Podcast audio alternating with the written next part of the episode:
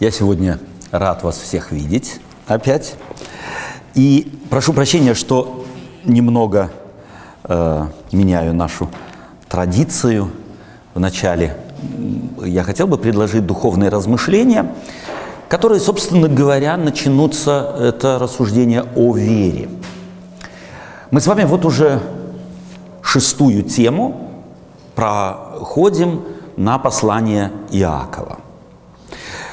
Я, к сожалению, еще не был так вот в беседе э, здесь, в, на, в нашей церкви, где мы вместе э, это послание бы разбирали, потому не знаю ваше настроение и отношение к этому Евангелию или к этому посланию евангельскому. Э, слыша, но там и здесь бываю, естественно, я каждое, каждое раз бываю где-то в другой церкви. И слышу, что народ стонет, говорит, ну что это вот сложно так, трудно, э, так ничего не поймешь, что это то-то. И я хочу попробовать сегодня в проповеди объяснить послание Иакова. Э, я думаю, что э, если нам удастся его понять, то мы в него влюбимся. Мы будем его просто хотеть опять и опять читать. Потому что послание Иакова непростое. Вот даже такой великий человек, как Лютер, пророк Божий, который немало сделал для реставрации, реформации идеи веры в Бога, которая, собственно говоря, засыпана была традициями, взглядами различными, э, искаженными представлениями о, Бог, о Боге. Вот этот человек, Мартин Лютер, называл послание к Иакову соломенное послание. То есть в нем нет цены. Солому мы на стол не ставим, из соломы каши не варим. Что мы с соломой делаем? Ху... Лучше всего мы сыпем ее э, под, под ноги, э, под, как подстилка для животных там или еще что-нибудь. То есть он никакой цены не видел – он готов был избавиться от этого послания из Библии. А потому, в, э, как правильно сказать, в очередности книг Нового Завета по Мартину Лютеру послание Якова стоит на последнем месте. Вот такую цену он ему. На последнем месте. Пока до него доберусь, много времени пройдет. А я хотел бы, чтобы мы, оно у нас стояло на первом месте, наряду со многими другими. И вот я хочу прочитать сегодняшний текст, взявший его из послания э, Иакова, из второй главы послания Иакова, с 14 стиха по последний стих. И буду я его читать отрывками, не сразу, потому что все же вы его уже так немного знаете. Что пользы, братья мои, если кто говорит, что он имеет веру, а дел не имеет, может ли эта вера спасти его? Первое, что, на что здесь нужно обязательным образом обратить внимание, на слово «спасти». Вот это слово «спасти» здесь у Иакова не является, не выражает ту богословскую нагрузку, когда речь идет об эсхатологии, когда речь идет о последних событиях мира и о спасении людей. Слово, употребленное им здесь, это личностное слово, это слово, которое говорит – если ты что-то заявил, но этому не соответствуешь, как тебе спасти свой имидж?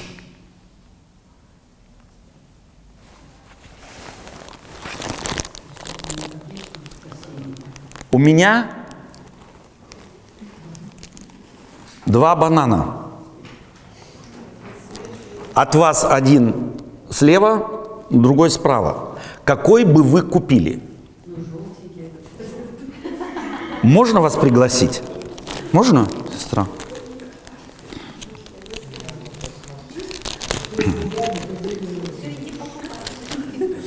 бананчик. Вы его скушаете? Что ли, что-то банан какой-то легкий. такой. Там нет мякоти никакой внутри, наверное, для... Что случилось? Да, что случилось? Ну, вы... Почему вы, вы же этот хотели купить? Да, я хотела его. А как теперь вот с этим? А вот, а пустой. вот теперь с этим как? А он пустой. Ну, этот э, наполнен, да, мякотью. Он годится для того, чтобы съесть. Супер, спасибо вам, вы мне помогли.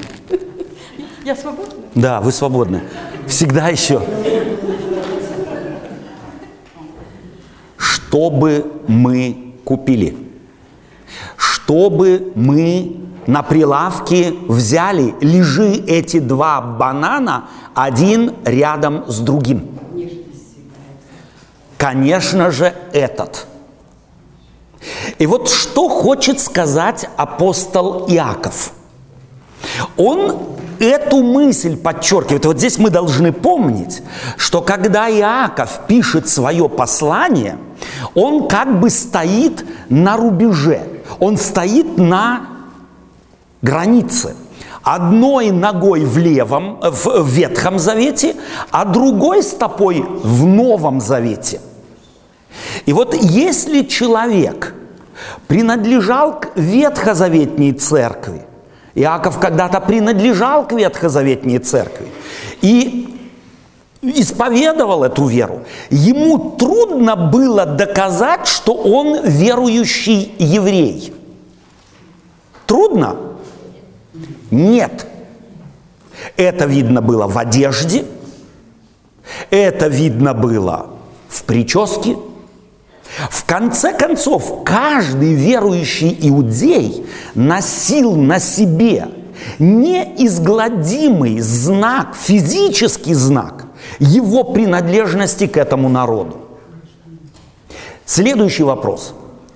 Может природный по крови иудей стать китайцем? Нет. А китаец евреем может стать? Может. Чувствуете, какая великая разница между тем, чтобы быть иудеем? Вот апостол Павел в послании к римлянам когда-то спросит риторически, какая польза быть иудеем? Великая, скажет он, и приводит целый ряд доказательств. Хотя бы та, что через них дана Тара. Великая польза быть иудеем. Огромное преимущество. В чем, почему? Потому что этот народ такой особенный? Или потому что у этого народа есть что-то особенное? Есть что-то особенное. Что? Бог открыл себя через этот народ и дал им, если можно так сказать, руководство к жизни. Никакой народ не мог похвалиться и по сегодняшний день не может похвалиться тем, что им Бог непосредственно дал руководство к жизни. У народа иудейского это была Тара. Иудея легко было отличить от других народов. Но наступила новая эра. Наступила эра христианства. Наступила эра духовного иудаизма. И вот теперь, как мерить духовного иудея, иудей он или нет? Вот плотского, непосредственного потомка Авраама или примкнувшего к ним иноплеменника не было, нетрудно было отличить. А иудея Нового Завета, на чем базировалось исповедание иудея Нового Завета? Исключительно только на словах. Вспомните, апостол Петр попал в темницу, и произошло землетрясение, с него спали ковы, он встал и прибежал к нему начальник тюрьмы в ужасе, что у него все сбежали, он теперь будет отвечать перед кесарем и так далее. Потом Петр его успокаивает, и он спрашивает у Петра, что мне делать? Какой он совет дает ему? Веруй в Иисуса Христа. Потом покайся, приними крещение и так далее. Вот он сказал, допустим, кто-то из нас говорит, я верую в Иисуса Христа. Как это можно проверить? Как? Никак. Чувствуете? Никак. Заявление человека никак невозможно проверить, потому что оно под черепом. Туда заглянуть никто не может. Или в сердце, в душе. Говорю ли я это только потому, что это модно? Говорю это потому, что все говорят? Говорю ли это потому, что, ну, хочу, может быть, даже просто выглядеть особенным каким-то? Или я действительно верую? Вот этот риск был в христианской церкви. И он есть по сегодняшний день. Говорить, я банан, я классный банан, посмотрите, какой я аппетитный. Но вот если такой банан будет кричать «я банан», как ему спасти свой имидж? Ему нельзя встречаться вообще с теми, кто разбирается в бананах. Потому что первое же прикосновение к банану скажет, это только форма. Это не банан, это пластмасска. Она никому не нужна. Когда, если бы у нас на тарелке лежало два банана, вот этих два, и нам очень хотелся бы банан, первое мы схватили бы этот. Бабушка мне всегда говорила в детстве, не хватай большое и красивое. Бери то, что ближе. А потом взяли бы этот. Однозначно. Некрасивый, невзрачный. Но насколько лучше этого? Он настоящий. Его даже сравнивать с этим бананом нельзя. Вот об этом идет речь. То есть сравнивать там можно, но кто станет их сравнивать, если речь идет о том, чтобы утолить жажду, чтобы утолить голод? Вот об этом идет речь у Иакова. Потому он начинает вот эту часть своего послания и говорит, что пользы, братья мои, если кто-то говорит, что у него есть банан. Вот этот. То это еще не значит, что у него банан есть. Такая простая детская арифметика. Это даже наши дети в детском саду поймут. И дальше он говорит, смотрите, если брат или сестра наги и не имеют дневного пропитания, а кто-нибудь из вас скажет им, идите с миром, грейтесь и питайтесь, но не даст им потребного для тела, что пользы. О чем говорит Яков? Он фактически хочет вот это первое заявление проиллюстрировать примером. Первое заявление, что польза, братья мои, если кто говорит, что он имеет веру, а дел не имеет, может ли эта вера спасти его? Может ли эта вера помочь ему его заявление на самом деле подкрепить? И он приводит простой пример. Он говорит, представьте себе, к вам пришли или ты столкнулся с человеком нагим, или э, мерзнет, видишь, колотун его бьет, у него и есть нечего, а ты ему скажешь, иди, грейся и питайся, станет ему от этого легче. Нет. Что этим хочет Иаков сказать? Слова не греют. Так и слова «я верую» никак ничего в жизни не меняют. Как слова «иди, грейся и питайся» ничего не изменят. Так и слова «я верую» сами по себе могут ничего не изменить. Это его тема. И потому он продолжает и говорит в стихе э, 17. Так и вера, если не имеет дел, мертва сама по себе. Другими словами, Иаков хочет сказать, что если в мире есть что-то ценное, очень ценное, то всегда, как правило, любой ценности есть и подделки. Уже тот факт, что есть вера, которая верой не является, говорит о том, что есть вера настоящая, и что эта вера драгоценная вещь. Вот если я нарисую какую-нибудь картину, то я могу вам гарантировать, ее никто никогда не станет подделывать.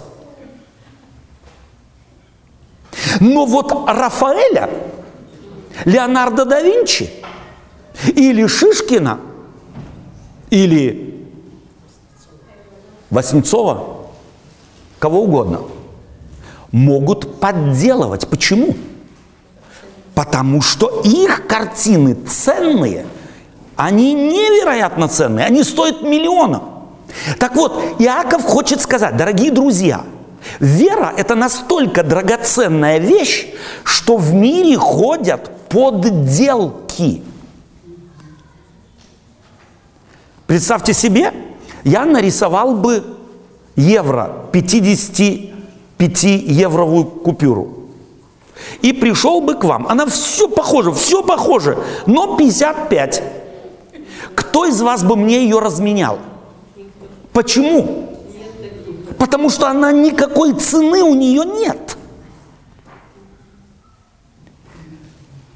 Любая подделка ничего не стоит, ничего не дает. И потому в мире мы стараемся если покупаем какую-то ценность, мы стараемся во всяком случае просветиться или пойти к специалисту, который нам точно может сказать, подделка это или нет. И вот там, в духовном мире – где вера является вещью абстрактной, базируется ни на чем другом, как лишь на заявлении, на исповедании, такая вера, такую веру легко подделать. Такую веру, такая вера может показаться очень быстро солидной, но на поверку ничего не дает. Чем заинтересован был Иаков? Иаков был заинтересован в том, чтобы все, кто говорили, что они верят в Иисуса Христа, чтобы они имели возможность проверить свою веру, чтобы ни в коем случае не попались на подделку. И вот смотрите, что он делает. Он делает следующее после этого заявления. Так и вера, если не имеет дел, мертва сама по себе. А потом, продолжая, говорит, но скажет кто-нибудь, ты имеешь веру, а я имею дела. Цитата. Явно цитата. Что нам спорить? Ты говоришь, ты веришь, а ты говоришь, у тебя дела есть. И Иаков здесь как судья. Он говорит, хорошо, ты говоришь, у тебя есть вера, а ты говоришь, у тебя есть дела.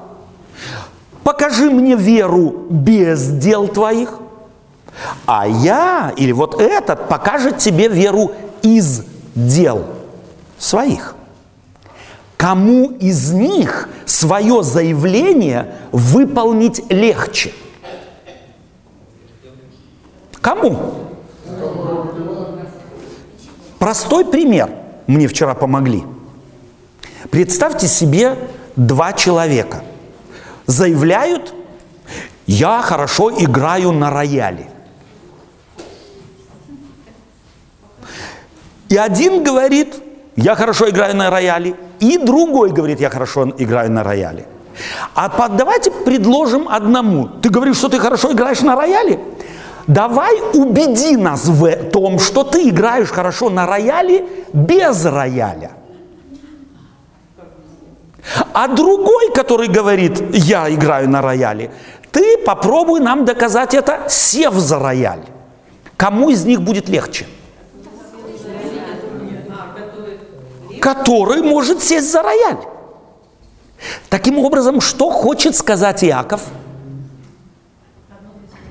Перестаньте говорить, начните делать.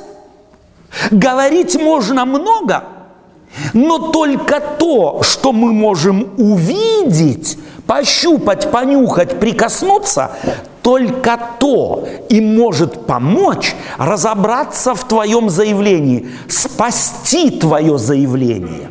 Если ты говоришь, я хорошо могу играть на рояле, вот это заявление спасти, не выглядеть обманщиком, ты можешь только тогда, когда сядешь за инструмент. Почему Яков это говорит? Да потому что в церкви уже первого дня чуть ли не, первого десятилетия появилась масса верующих людей, которые только много говорили, много заявляли могли о вере много, красиво дискутировать и философствовать. Почему? Потому что вера является понятием абстрактным. Об абстрактных вещах можно супер говорить, можно супер спорить, можно нюансы все попробовать вычленить, а пользы? Пользы никакой. Иаков таким образом хочет сказать, перестаньте дискутировать, перестаньте казаться умными, попробуйте то, о чем вы говорите, обнаружить. Попробуйте обнаружить. Попробуйте показать. Таким образом, размышляя дальше, он говорит – Смотрите, что он говорит. Ты веруешь, что Бог един. Ты веруешь, что Бог един. Знаете, что он здесь делает? Он здесь намекает, и здесь мы видим, с кем он говорит. Он говорит с христианами, вышедшими из Ветхозаветней церкви в Новозаветнюю церковь. Он им намекает и говорит, они слышат «Шма Исраэль, Адонай Эло Эйну, Адонай Эхат». Ты говоришь, я верю в единого Бога. Это чье было исповедание? Церкви Ветхого Завета. Я говорю, ты веришь в Бога. А Новозаветная церковь что говорила? Я верю в Иисуса Христа. Бога, ставшего или воплотившегося в жизнь. А потом, как он продолжает этот, это предложение? Хорошо делаешь, это неплохо. Но и бесы говорят то же самое. Они говорят «Шма Израиль», то есть они знают, что Бог един. Но что это с бесами сделало? Это исповедание. Кроме трепета, ничего. Они бесами остались. Чего? И бесы веруют. Другими словами, он хочет сказать, дорогие друзья, о вере мы можем говорить много. И бесы тоже не могут не верить в Бога. Но это как-то изменило эти духовные существа, отторгнувшие себя от Бога? Нет. И он таким образом хочет сказать, от обратного отталкиваясь, такое же может случиться и у вас. Говорить просто – я верую в Бога недостаточно.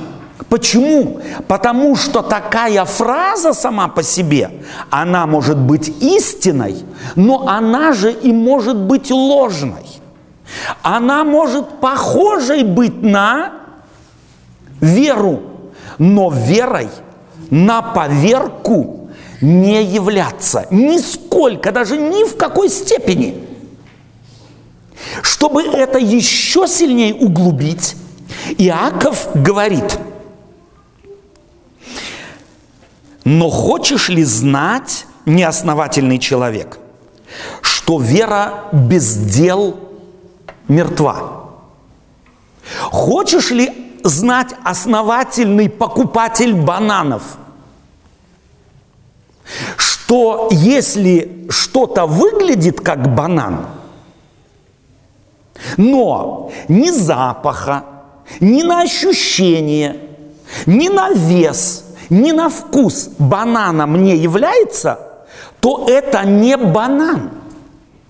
Хочешь ли знать, неосновательный человек, что если у тебя только красивые слова о вере, и ты глубоко вроде можешь в них разобраться, но они тебя никак не изменили.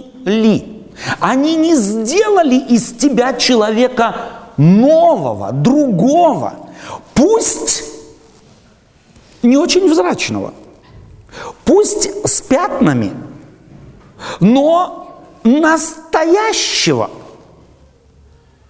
От этого толку никакого.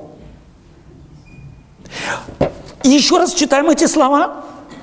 Ты, но хочешь ли знать, неосновательный ты человек? Это главное слово здесь, неосновательный. Тот, кто только увидел банан, когда я вам предложил – и сказал, я вот этот беру, это человек неосновательный. Прежде чем выбрать, мы в магазине что делаем? Щупаем. Щупаем. Даже если запи- написано руками не трогать, мы все равно, прежде чем в сумку положить, мы обязательно чуть-чуть, но пощупаем. Неосновательный ты человек, если ты только думаешь, что на вид что-то показать, этого достаточно. Ты должен дать хотя бы самому себе, к твоей вере, прикоснуться. Все остальное ни тебе, ни людям не нужно. Хочешь ли знать, неосновательный человек что вера без дел мертва. И потом вводит новую мысль. Не делами ли оправдался Авраам, отец наш, возложив на жертвенник Исаака, сына своего? Чувствуете, какую группу людей он перед собой имеет? Однозначно тех, кто четко знали историю народа израильского. И он здесь вводит образ Авраама. Давайте мы к нему присмотримся. Почему Бог избрал Авраама? Может мне кто-то на этот вопрос ответить? М? Хорошо, что вы молчите, это и есть правильный ответ. Никто не знает, кроме Бога. Бог нигде не сказал, Авраам, дорогой, ты такой удивительно хороший, отличаешься от всех, я тебя изберу. Авраама он избр, избрал. Это был первый шаг, который был сделан кем во взаимоотношениях между Авраамом и Богом? Сделан он был Богом. А Авраам на это приглашение что сделал? Откликнулся. И когда Бог ему сказал, Авраам, я хочу, чтобы ты оставил дом отца твоего, родство твое, и пошел в страну, в которую я покажу тебе, то Авраам пошел. Почему? Вот смотрите, в Библии есть очень важный принцип. Он отмечен древним пророком, который сформулирован вопросом, риторическим вопросом. Пойдут ли двое вместе, не сговорившись между собой? Бог с Авраамом таким образом и Авраам с Богом таким образом сговорились. Вы можете себе представить идти с кем-нибудь, кого вы не знаете, в какой-нибудь далекий путь. Вот Авраам, оказывается, его поступок показывает, что он с Богом сговорился. Бог ему оказался для него надежным партнером. Он поверил Богу, доверился Богу и отправился с ним древний, э, то есть э, э, добрых несколько столетий позже автор послания к евреям объяснит нам, он пошел, не зная, куда идет. Но мы можем это предложение и должны его дополнить, потому что он знал, с кем идет. Он пошел туда, куда идет, не зная, куда идет, потому что знал, с кем идет он каким-то образом этого Бога узнал. В чем это проявилось? Вера его. В том, что он пошел. Не на словах только. Боже, я тебя люблю, Боже, я тебя узнал, но с тобой я никуда не пойду. Он с ним пошел. Это и было доверие между Богом и Авраамом возникли дружеские взаимоотношения. Авраам назван кем? Другом Божиим. Вера, оказывается, может быть описана совершенно другим словом. Это слово дружеские взаимоотношения с Богом. Вот если вы идете просто по нашим центральным городам, особенно сейчас, ближе к, к рождественским праздникам, масса людей. Вам трудно в толпе отличить дружащих друг с другом людей или просто нечаянных спутников? Нет, не трудно. Кто-то идет под ручку, кто-то с кем-то разговаривает, кто-то говорит, да, я твою сумку понесу, и вы мгновенно заключаете эти люди в дружбе между собой – а попутные попутчики, случайные попутчики, они даже друг на друга не смотрят. Веру можно описать каким словом? Дружба. Вера может описана быть, передана быть словом дружба. Дру, если кто-то говорит о дружбе с кем-то, я друг с Александром или Александр со мной, то это будет видно. Это будет обнаруживаться. Мы часто будем говорить, мы друг друга будем посещать, мы друг, друг по другу будем скучать, если дол, долго не увиделись. Дружба не может без совершенно определенных выражений видимых. Теперь посмотрите, что Иаков говорит – Видишь ли, когда он сказал что, о том, что не делами ли оправдался Авраам, вопрос, отец наш, возложивший э, на жертвенник Исаака сына своего, а потом говорит, видишь ли, что вера содействовала делам его, и делами вера достигла совершенства. Если мы слово «вера» заменим здесь словом «дружба», то нам все понятно. Почему? Потому что дружба привела его к тому, что он Богу доверял, и доверие это укрепило их дружбу. Она стала еще тесней, еще интенсивней, еще неразрывней эта дружба. И теперь и исполнилось слово Писания. Веровал Авраам Богу, и это вменилось ему в праведность, и он наречен другом Божиим. И теперь делает Иаков нечто совершенно потрясающее. Он берет, он назван другом Божиим, и давайте мы Прочитаем дальше. Видите ли, что человек оправдывается делами, а не верою только. Что имеет в виду Иаков здесь? Подводя итог после того, как интенсивно посмотрели на Авраама. Видите ли, говорит он, что человек оправдывается делами. И здесь мы опять сталкиваемся со словом, которое мы уже видели в 14 стихе. Может ли эта вера спасти его? Там спасти, здесь оправдать. В каком смысле? Если я кричу, я банан, и я вот такой банан, то что меня может спасти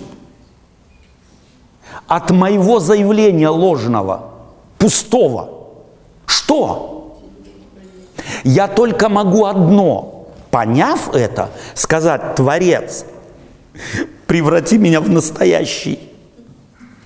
Сколько бы я, пустой банан, не напрягался, сколько бы я не заявлял, что я банан, я в банан настоящий превращусь? Никогда. Вот это имеет в виду Яков. Он говорит, если ты обнаружил, что ты банан только пластмассовый, то тогда есть шанс обратиться к тому, кто изменить может все, любую бутафорию может изменить в действительный, в данном случае, банан. Кто Авраама превратил в настоящий, в настоящего верующего человека? Кто? Бог, его партнер. Не его дела, не его подвиг, а Бог его изменил настолько, что он стал настоящим верующим, настоящим другом Божиим. Был он безупречным, этот Авраам?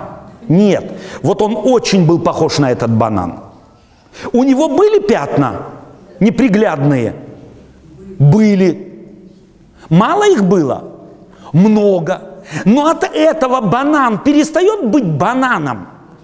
Нет. Вот это мы должны понять, об этом идет речь в Библии. В Библии речь не идет о безупречности. Безупречность может быть только на словах. В жизни безупречности быть не может. Ибо все мы много согрешаем. У кого мы читали? У кого? У этого же Иакова. Ибо все мы много согрешаем. Но проблема не в пятнах. Проблема в том, настоящий ли ты или пластмассовый. Действительный банан или только подделка, кажущаяся верой. Иаков видел проблему, которая грозит церкви. Разменяться на красивую бутафорию. Разменяться на красивую внешнюю форму, которая в богослужении видна, в э, умном и глубоком размышлении над верой, над спасением и над Бог весть чем. Это грозило церкви. И он хотел ее удержать, чтобы она не разменивалась на поверхностном. Чтобы она не, не разменивалась на том, что только глаза так сказать, радует, а прикоснулся и хочется выкинуть. Еще раз читаем замечательные, примечательные слова Иакова. Видите ли, видите ли, что человек оправдывается делами? Как такому банану себя оправдать? Никак. Он может быть оправдан только тем, кто имеет власть и силу превращать этот банан в настоящий. И вот смотрите, давайте мы отправимся коротко в жизнь апостола Павла. Вот апостол Павел когда-то заявил, я являюсь еврей от еврея, воспитанный, э, то есть, прошу прощения, э, обрезанный восьмой день, воспитанный во всей праведности, да? Но что он об этой жизни своей, которой он гордился, он заявит даже, что он говорит, я преуспел в этом более всех сверстников моих. Он был одним из лучших. Что он об этой своей жизни когда-то позже скажет? Что все это я почел за ссор. Ради чего? ради преимущества жизни с кем? С Иисусом Христом. А оказывается, есть преимущество. Есть преимущество, Алекс? Потрогай. Есть преимущество? Однозначно. Даже уже потрогавши мы видим преимущество. И вот апостол Павел, увидев преимущество жизни со Христом, то, что блестело, то, что казалось крайним классным достижением, почел за ссор. Потому оно и есть ссор. И ради чего? Ради преимущества жизни с Иисусом Христом. Если мы морально-нравственно посмотрели бы на его жизнь, чисто религиозно – то какая жизнь его была более приглядной? Та, которая до Дамаска или после?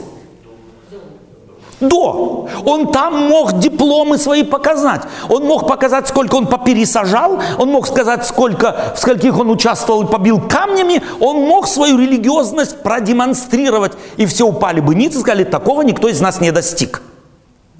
Вот та вторая жизнь после встречи с Иисусом Христом э, у ворот Дамаска, она была вот как этот банан, невзрачная. Поссорился он с Марком? Да. Были у него проблемы с верой? Были? Чем вы можете подтвердить? Я каждый день усмиряю и порабощаю. Оказывается, внутри него, вопреки того, что он Христа любил, что-то постоянно поднималось. Забывая заднее, простираюсь вперед. Богу он молится, Христу молится, удалить сие жало из плоти. Но Господь что сказал? Довольно для тебя благодати моей, ибо сила моя проявляется в чем? Вот в таком невзрачном банане, в таком красивом нет, а в невзрачном банане, в настоящем, она проявляется. Ибо сила моя – проявляется в немощи. Чего хотел Иаков? Он хотел настоящей веры. Пусть невзрачной, пусть зелененькой, но веры. А не неких глубоких, кто его знает, каких красивых рассуждений о ней – или внешней бутафорной показной веры. Смотрите, какой я благочестивый. Я уже э, и то не ем, и это не ем, и пятое, и десятое, и я уже молюсь, только преклоняя колено на ногах уже никогда, и сидя тем паче не молюсь. Понимаете? Я ни в коем случае не хочу сказать, что это плохо. Но я хочу сказать, что это может быть показухой. Богу этого недостаточно. Другими словами, ты тогда не лучше, чем бесы, которые тоже говорят, мы верим в Бога. Но это никак не меняет их жизнь. Таким образом, вера по Библии является состоянием взаимоотношений с Богом. До чего дотрагивался Иисус Христос, то во что превращалось, если это была болезнь? В здоровье. Когда я прихожу к этому Иисусу, то Он может прикоснуться к моему больному сознанию, больному сердцу, больному эгоизму, всему больному. И оно будет исцелено. Опасность церкви в том, что я могу пытаться мои пятнышки закрашивать и удовлетворяться поверхностностью. Это никому не нужно. И потому он не удовлетворяется, Яков, только примером Авраама, он говорит подобно и Раав. Подобно и Раав. И добавляет эпитет. Какой? Блудница. Чтобы знали, кем она была. Точно так же, как у Павла. У него была прошлая жизнь. Ее можно было сравнить с настоящей. Когда-то была и у Авраама прошлая жизнь до прихода к нему и приглашения данного ему Богом и после этого союза.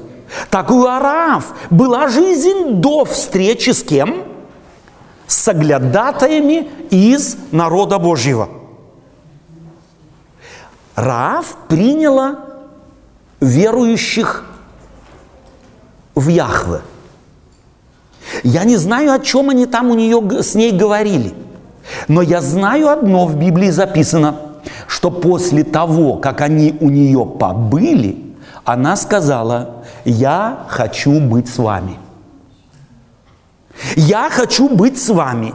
И это я хочу быть с вами, исповедание уст в чем обнаружилось? В том, что она сделала знак. В том, что она на окошечке своем повесила червленную, какую-то там трепичку какую-то. Ее исповедание «я хочу быть с вашим народом» обнаружилось в действии. Другими словами, настоящая вера не может не действовать. Настоящая вера обнаружится всегда, ее спрятать будет невозможно – ее, на ней никого не провести. Настоящая вера, она, о ней будет знать в первую очередь тот, кто называет себя верующим. И вот я думаю, что Иаков, это мое, мое понимание этих вещей, Иаков исходит из того, что в христианской церкви люди много говорили о вере. Красиво говорили, убедительно говорили. Но как раз тогда, когда мы долго и много говорим о нашей вере, это может быть следствием на самом деле неверия. Потому что как раз то, чего у меня нет, я чаще всего говорю. То, чего у меня нет, того я и ищу. Есть другой критерий. Настоящий верующий человек о вере не говорит. Он ей живет. Вот Авраам, где написано, сколько он проповедовал о своей вере? Нет. Этот человек жил верой. Он действовал верой. Говорил Бог, и Он делал. Он нигде не ходил о вере не философствовал.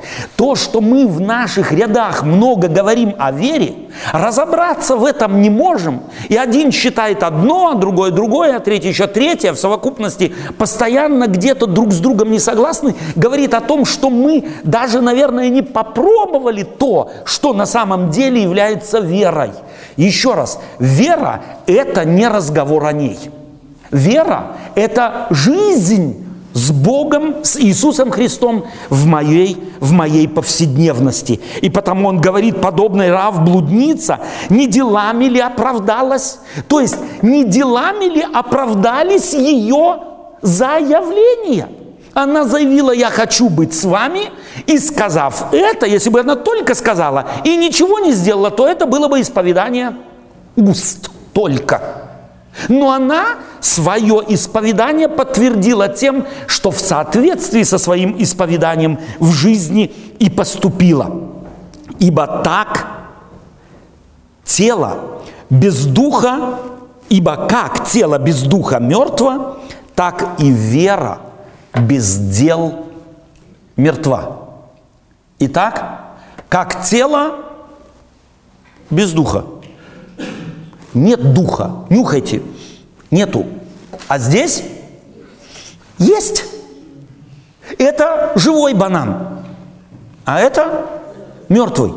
Чего бы мы с этим бананом не делали, вот с этим, он не превратится в банан, хотя очень на него похож. А вот с этим ничего делать не надо. Чисти и ешь. Сними шкурку. И вкушай.